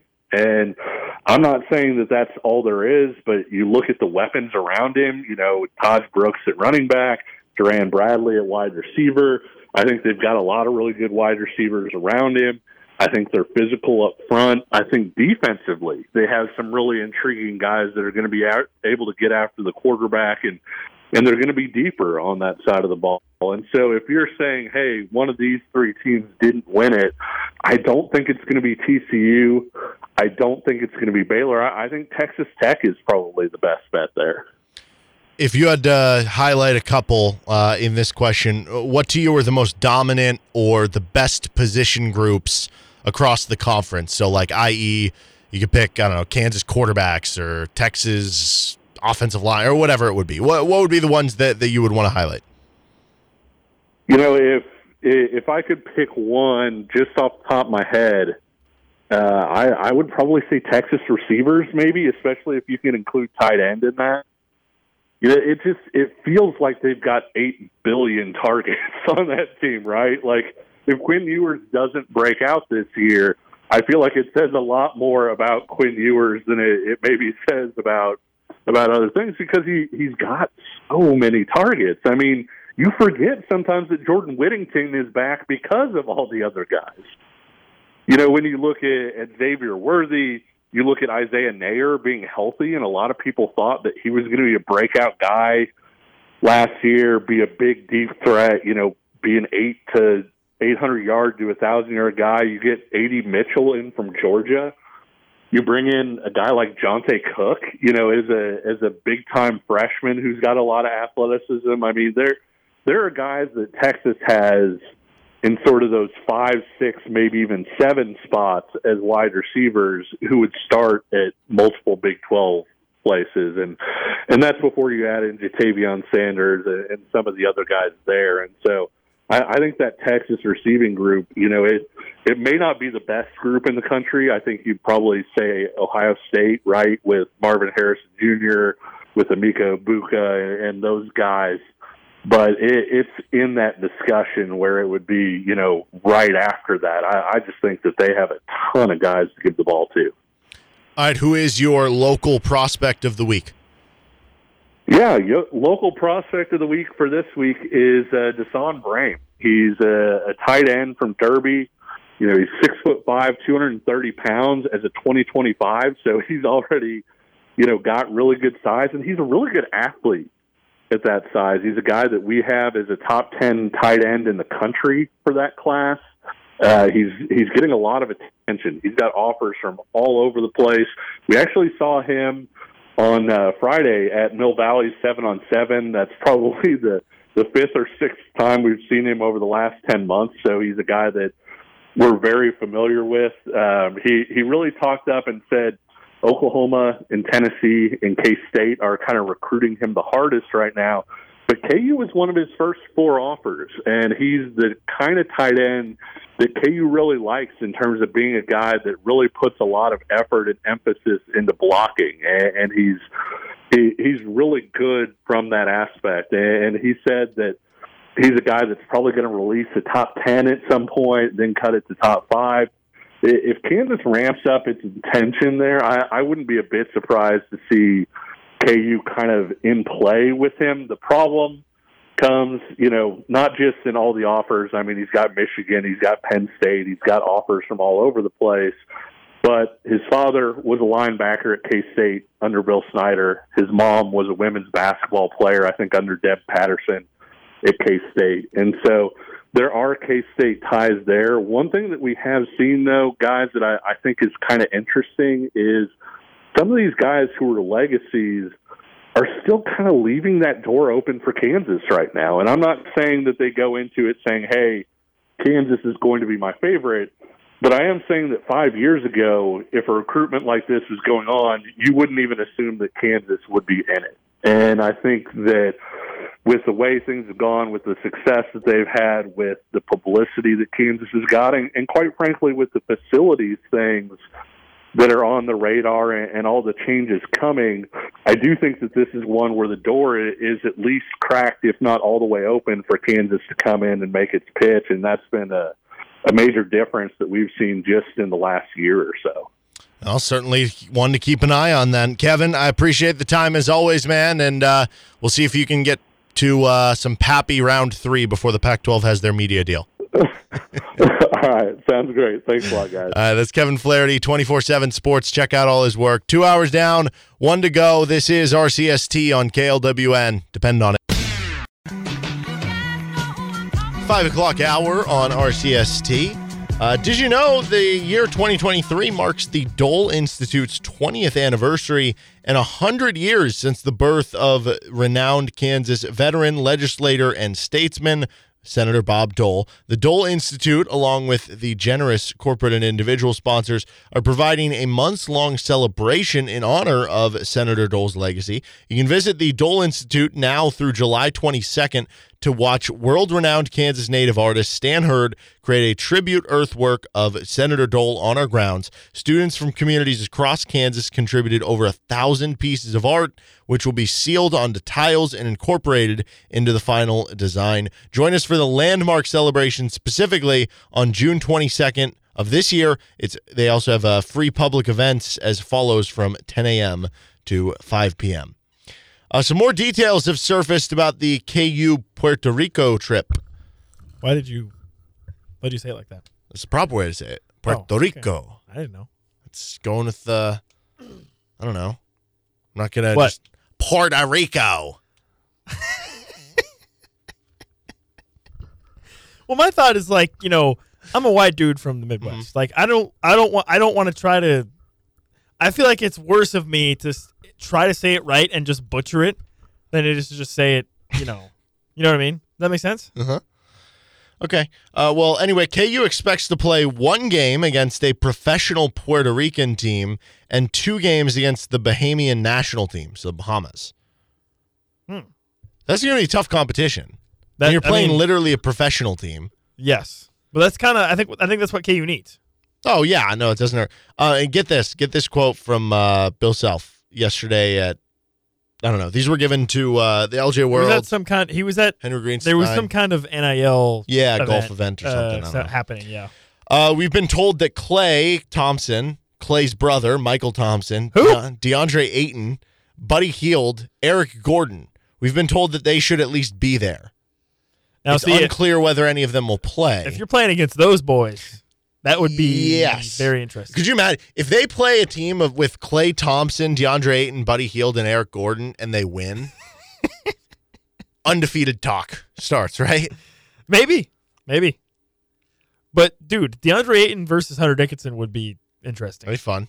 Would be interesting. Klay Thompson versus I don't know, like Nick Timberlake. Well, you know, DeAndre Ayton was uh, a guy that almost came to KU, so Yeah, you know, it probably would be nice to to beat him a little bit. yeah. One of the uh, redacted guys in the uh, NCAA case that's now in the IRP is DeAndre Ayton. Yeah, the AARP. Yeah, AARP. Uh, so actually, I, I like want those guys to play because Oh, yeah, for obviously sure. it would be a even I mean, I better think if- barometer for if KU plays well. yes. If you're going there, you might as well play the best guys that are there. Right. Yeah, 100 percent agree. But I guess knowing that, I that mean, you're gonna unless play, you just get blown out like 140. well, that you're going to be playing two games against a national team and one against a professional team. It, it's not necessarily, and we don't know how good the professional team is um, necessarily, but it, it- like Kansas could go 0 and 3 in this, and Yeah. it's not an indictment at all on 100%, anything. yeah. So uh, it'll be interesting.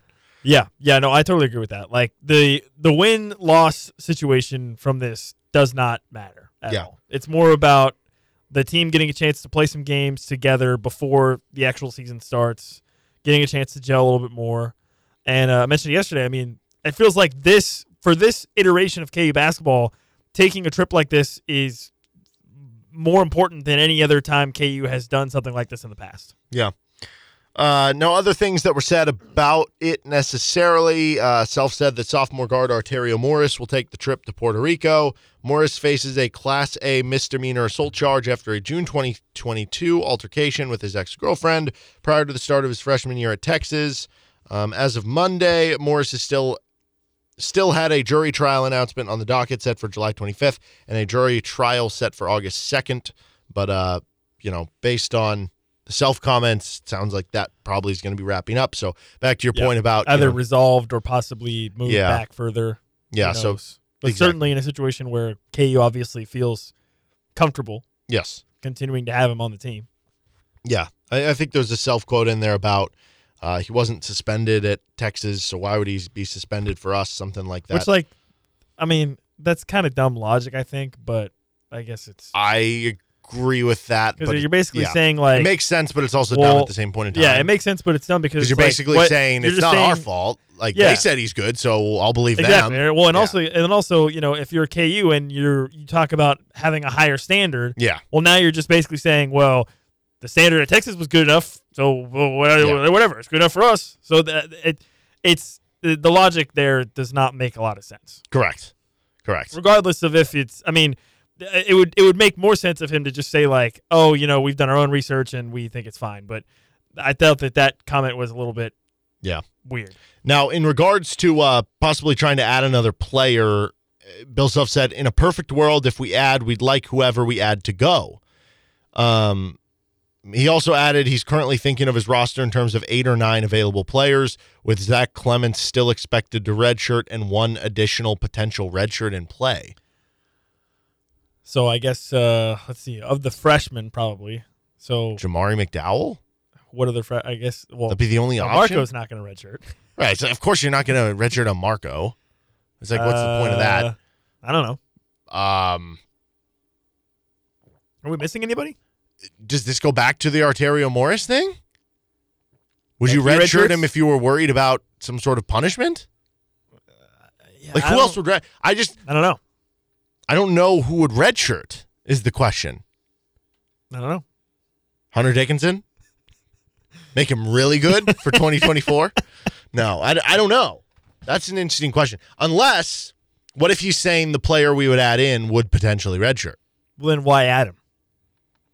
Because you could just have another body to cover you in case But again, happens. they have a billion. They have a billion walk. No, no, no. But I mean, like, in the standpoint of you have this guy, and if you don't have to deal with injuries over the course of the season, he redshirts. But let's say you do have to deal with an injury at the midway point of the season, you pull an Ochai Agbaji. You pull the red shirt midway through.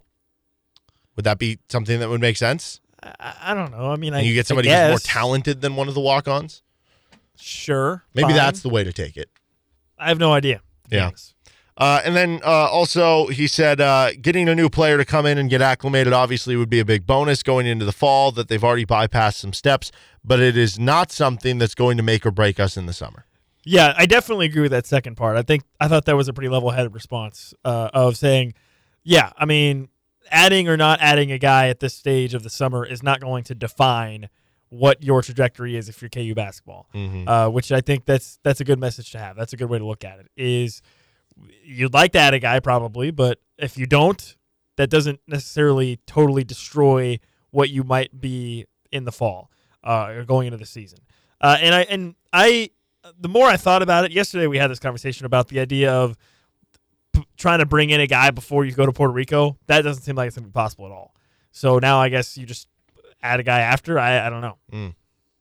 Are there any players from Puerto Rico that they could recruit, have them join the team while they're there? And then, Uh, I don't know. boom, Klay You Thompson's brother. he's he's been in professional basketball for like a decade now, decade plus. Is he older? An older? brother? Yeah, yeah. Oh, I didn't an know that. Uh actually, I don't know if he's older. He's actually been. uh played in like the TBT like many times. Oh, really? Handful of times. Yeah. Oh, I think he was actually on the uh, Morris twins team like five years ago. oh, really? Yeah, Hmm. Team FOE when that was the thing. Interesting. Yeah. Um. So that would be kind of interesting. Yeah. Then, then, uh, just I wanted to circle back to the Arterio Morris. Oh, yeah, yeah. because he said Yeah. was Here's the actual quote. quote. Yeah. There was one more quote from our, from Self where he said Arterio is part of the team. There's nothing new about that. Uh, this thing happened before he even, obviously alluding to the incident from June 2022, happened before he even went to Texas and Texas went through everything. We've gone through everything. So Arterio, he's definitely going to play for us.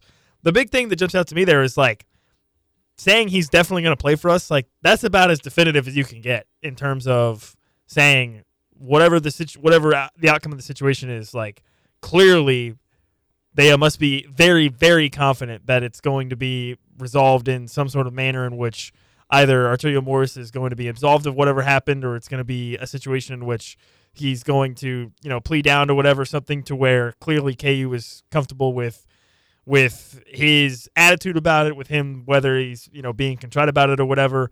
I mean, you you can't get any more you can't get any more clear cut and dry than saying he's definitely going to play for us. Right. Like you can't like and for Bill Self to say that at this stage of the summer, I found that a little bit surprising, right? Because if there was still any question about it, why would he say that? I don't think he would say that.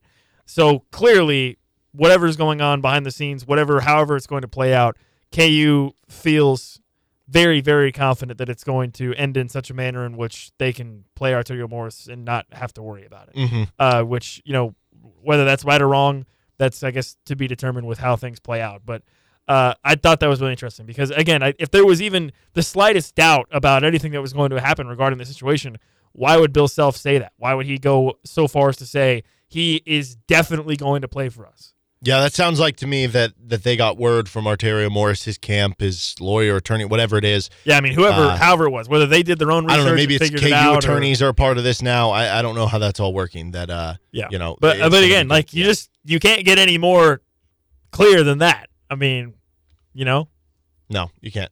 All right. Uh, I want to talk more about Marcus Adams. There was some more stuff that came out today. Interesting story in the Kansas City Star with Trace Lotta, and uh, that he's going to have to transfer as opposed to getting out of his national letter of intent. That coming up next. You're listening to RCST on KLWN. Depend on it. Welcome back. This is Rock Chalk Sports Talk. You're listening on KLWN with Nick Springer. I'm Derek Johnson. Um, we will get back to our replay as part of our RCST replay of um, the three KU football recruits that we talked to earlier today from the class of 2024, Desert Edge High School, and Aundre Gibson, Deshawn Warner, and Jonathan Kamara, in case you missed it earlier today. Also, we uh, opened up registration for RCST Trivia, the football edition.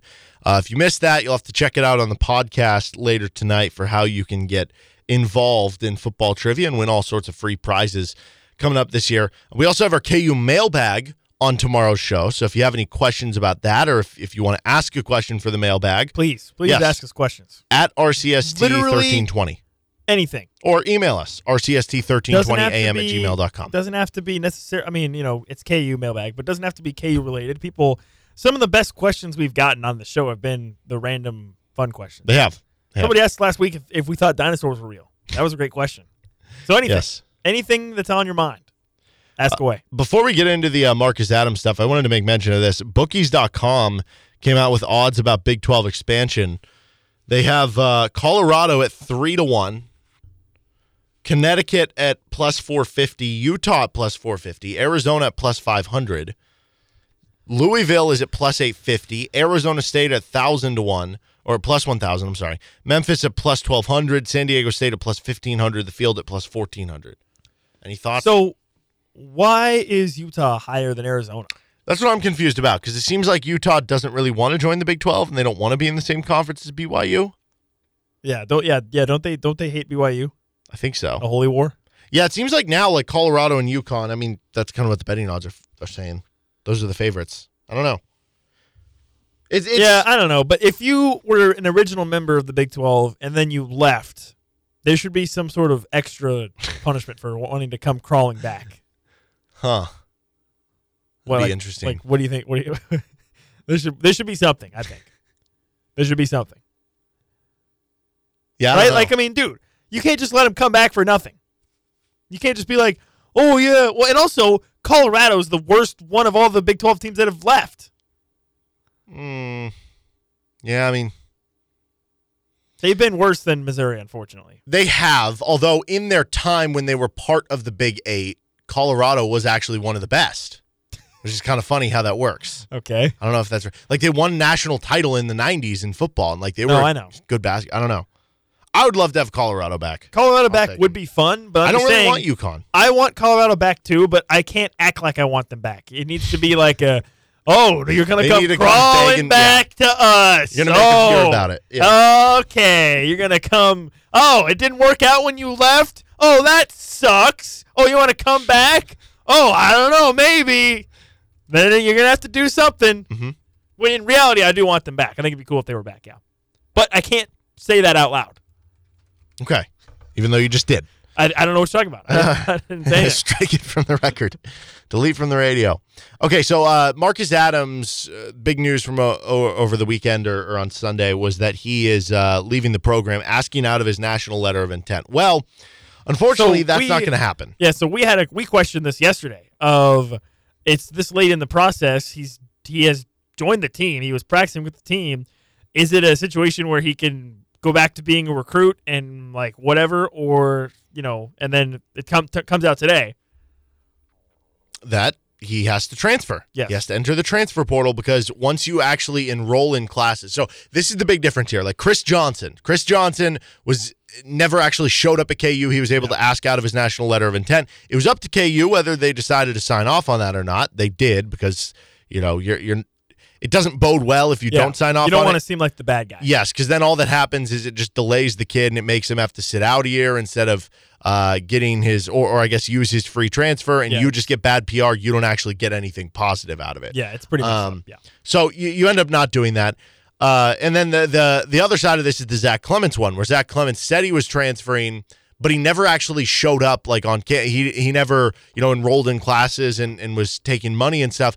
That's why he was At able to come back to Kansas. UC Santa Barbara. Yes, yes. Yeah, That's why yeah, he was able to come back without, you know, having to, to sit out a year. Although I guess he's redshirting this year, so it wouldn't have really mattered. But um, for Marcus Adams, because he actually enrolled in classes at KU and he spent a couple weeks like on campus and everything, technically he is now a member of the University of Kansas, which means for him to get out, he can't just get out of his national letter of intent.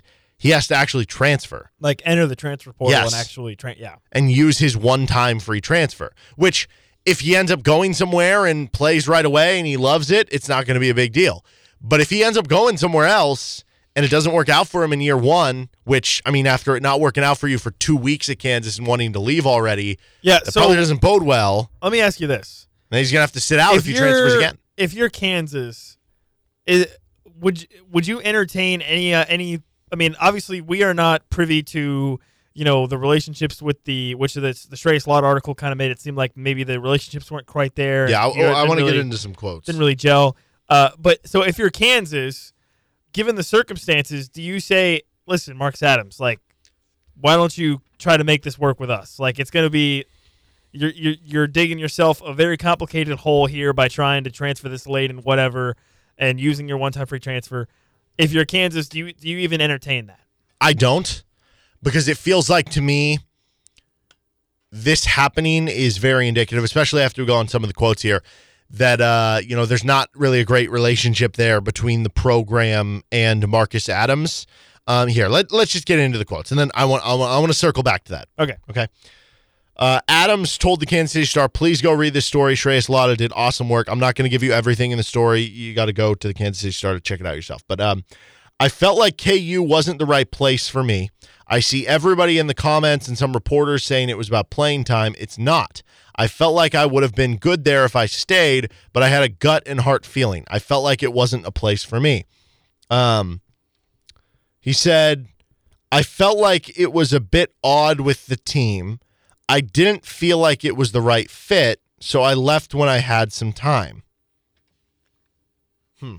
Yeah, and listen, I mentioned this yesterday. He also said, I am more of a city kid. I'm not that good in the country. Okay, okay, oh, Ah, that lost you okay. there. First Now of all. First of all, what do you think this is? This is not the country. Yeah. Okay. Anyways, sorry. Anyways, If he thinks this is the country, what do you think he thinks? what do you think like he thinks Western like Great Kansas is? Bend is? Like if he goes to Or- Colby, Kansas. Yeah, exactly. Or Dodge City. or liberal Kansas. The actual middle of Yeah. nowhere country. Anyway, Okay, so a couple things. Number one, like I was saying yesterday, I think you have to respect Marcus Adams if that situation. If if he really listen, I mean, there's no great if you feel like it's not the right place for you, there's never going to be a great time for you to make that decision to say this is not the great place for me.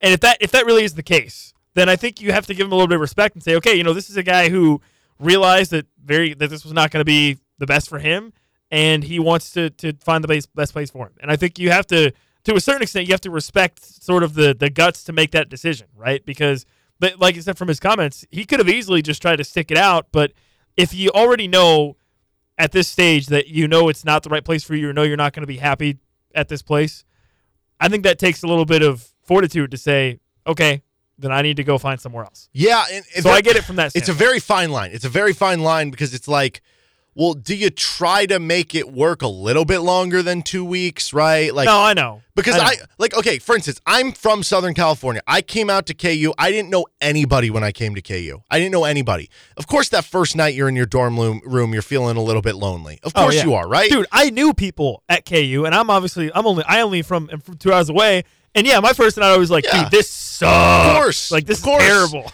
But then you you have to give it time. You have to give it some time. So was two weeks the proper amount of time to gain inroads and friendships? Here's here's here's one thing I'll bring up, and I'm not saying this is necessarily the case, but this is a good past story um, to kind of tell here. Uh, Kris Humphries. A lot of people know him from like his in I don't know, is he engaged, married, dating I think Kim he was- Kardashian, whatever it was. Wasn't right? he engaged? I don't know what it was. Didn't, wait, whatever didn't they get married? Maybe they did. I think they did get married. I don't know. Whatever it was. Uh, finagling with Kim Kardashian. Dude, this is sad. It is. We're saying Kris Humphries of Kim Kardashian fame. Right. But, how uh, messed up is that? NBA player as well. He ended up uh, he he went to Minnesota in college. He was a one and done, really good college basketball player. Goes had had a lengthy NBA career, made lots of money, all sorts of stuff. Right. Um, he was being recruited by KU. This was during the end of the Roy Williams era, and he basically on his visit the entire time was talking like whatever players were hosting him about how he was going to come in and, and run the show in Lawrence and he was going to be the big man on campus and that he was going to lead the team in points and rebounds and all this stuff next year. And it rubbed the current guys the wrong way. And they actually had a meeting, the players did, like with Roy Williams after the recruiting visit, and said, You can't take this guy. And this is this five star, you know, top 10 recruit in the country. And Roy Williams is like, What are you talking about? And they were like, He's not a good teammate. He's not this and that. Like, we don't want to play with him. And Roy Williams was like, Okay, fine. We won't, you know? You, have good players on the You have Drew Gooden and Keith. Lin- I don't know what, what class of players it was. It was, it was right around that era. Um, and I'm not saying that's what happened, but the idea here of being like, you know, I didn't fit in. We've talked to a lot of the KU players. Now we haven't talked to as many this year yet as as other years because it's a lot of new players. Of course it is. But you know, I like a lot of the players are very, I don't know, welcoming in a lot of ways that that at least I know.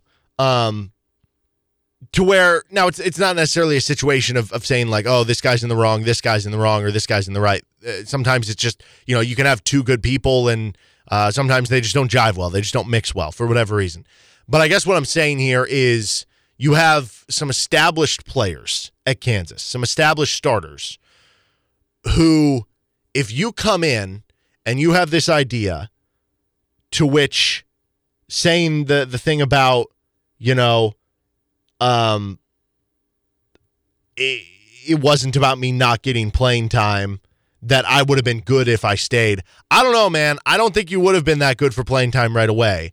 That almost tells me like what if this was a situation of you were coming in and you were being very cocky and brash and telling other players like I'm better than you and stuff like that and that rubbed some of these guys the wrong way.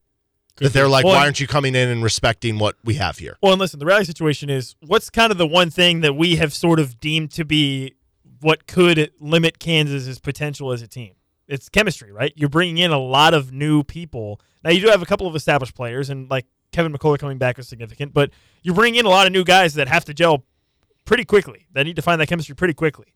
And if it's not happening right away, then yeah, I, I can understand players feeling different ways about you know however however it goes. But but uh, you know at the end of the day, I think this might end up being a this might end up being a situation where I think when we look back on it, and it was maybe best case for both sides. Right.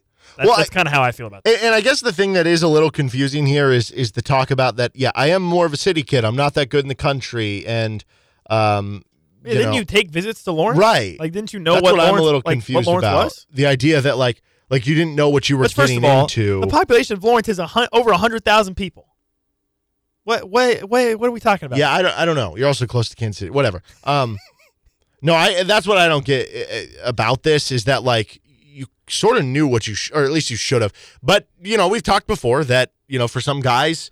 You Oh, yeah, hear I mean, from Bill Self in the recruiting that you're going to be coached hard, but you don't Yeah. actually realize how hard exactly. you're going to be coached There's a little here. bit of a rose-colored glasses effect, Yeah. where when you're on the visit, when you're talking with the coaches before you actually get there, Mhm. it, it may look a little, it may look and feel a little different yeah. than when you actually are down in the down on Right. the court grinding. Well, I guess this is the thing. If you're not, if you come in and you're not getting along with the teammates, but you're the best player on the team, and you're like, oh, I'm going to play a ton and I'm going to get the most shots, maybe things are different. I don't know. But you are right in the standpoint of, you know, good luck for Marcus Adams wherever Yeah. he goes next. No, I do get the sense that, that we're going to look back on this in a, in a year or two and say, okay, this actually Yeah. kind of worked out for both sides. Pretty Yeah, and, and you're right. You don't want a situation where you're spending a full year where a guy is unhappy and it's making the rest of the locker room unhappy because he is there. Yeah. So Because you again, would rather. the, that's the one thing Yeah. that we have kind of circled as something that could limit KU's potential Yes. this season is if they can't get the chemistry together right away. Yeah. Um, and uh, you know, it, it makes for that very, difficult, you know, fine line that I kind of talked about, where it's like, well, you probably, you know, you, you need to give it a chance. You can't just give up on it too early. But at the same point in time, once you do hit that mark where you're like, it's just not gonna get better, it is better to rip off the band-aid. So it's a very fine line, and I don't know if this was too early, too late, or, or what the deal is, if you know how how this all goes down, but um, you know, knowing what we know now, I, I guess this is kind of best for all parties. Uh, he's Nick Springer. I'm Derek Johnson. You're listening to Rock Chalk Sports Talk on FM 1017 and 1320 KLWN. RCST replay next with uh, three of the Desert Edge commits for KU in the class of 2024 on KLWN. Depend on it. Well, that's it. If you're listening on our podcast side, thanks for tuning in. Please give us a positive review if your platform allows you to do so, as you can find the show anywhere you get your podcasts with the best of RCST podcast. If you do have any questions for the show, whether it's for a mailbag, just something you think that would be fun to talk about, you can reach out to us on our Twitter page at RCST1320. You can also email us if you don't have Twitter. RCST1320AM at gmail.com. That's RCST1320AM at gmail.com. And if you want to listen live, 3 to 6 p.m. Central Time, Monday through Friday on KLWN, KLWN.com, and the KLWN app. Have a good rest of the day and see you next podcast.